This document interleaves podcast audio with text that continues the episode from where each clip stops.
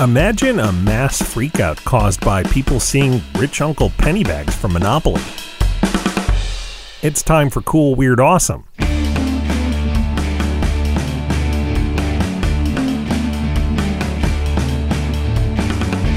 Welcome back to Cool, Weird, Awesome, the show that after today could not rename itself Podcast Without Hats.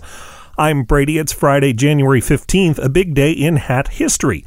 In particular, a big day in the history of big hats. It said that the top hat made its debut on this day in 1797, and what a debut it was. This could be partly or completely legend, but legends are worth learning about too.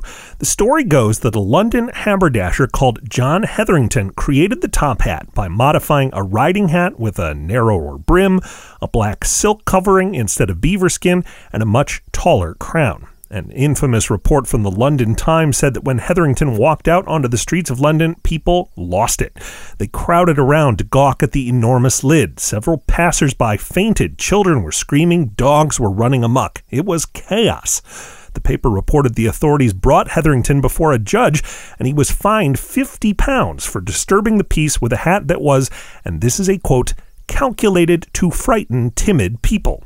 True or not, the next century would be a boon to the top hat makers of the world. They became so popular they actually caused some engineering problems, since taller hat wearers sometimes couldn't wear their top hats while passing under doorways. A French hat maker created a collapsible top hat, sometimes called the opera hat, since opera goers could fold their headgear up during shows. Of course, there were other options if you had the money.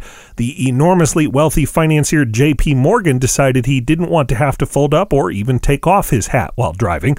Instead, Morgan had a limousine built with a higher hat friendly roof. You can learn more about the wilder than you'd expect history of the top hat at coolweirdawesome.com and on Twitter at coolweirdpod. And we'll wrap up this week with one more big story. That's after this short break.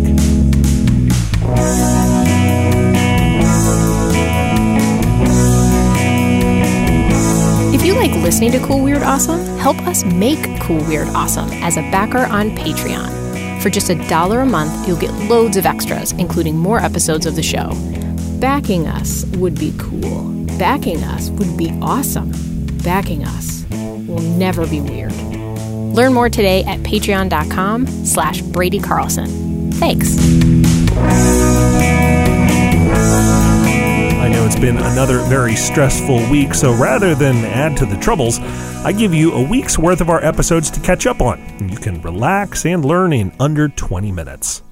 January in Massachusetts is not where I'd expect a big outdoor achievement to have taken place, but that is where it happened back in 1974. MIT professor James Henry Williams Jr. built a 35 pound yo yo made of two bicycle wheels, and he and his students dropped it from a 21 story building on campus. The giant yo yo reached speeds of over 80 miles per hour, and no, they didn't do tricks while they were up there. I'm Brady. Hope your weekend has more ups than downs. Thanks for listening, and come back again next week for more cool, weird, awesome.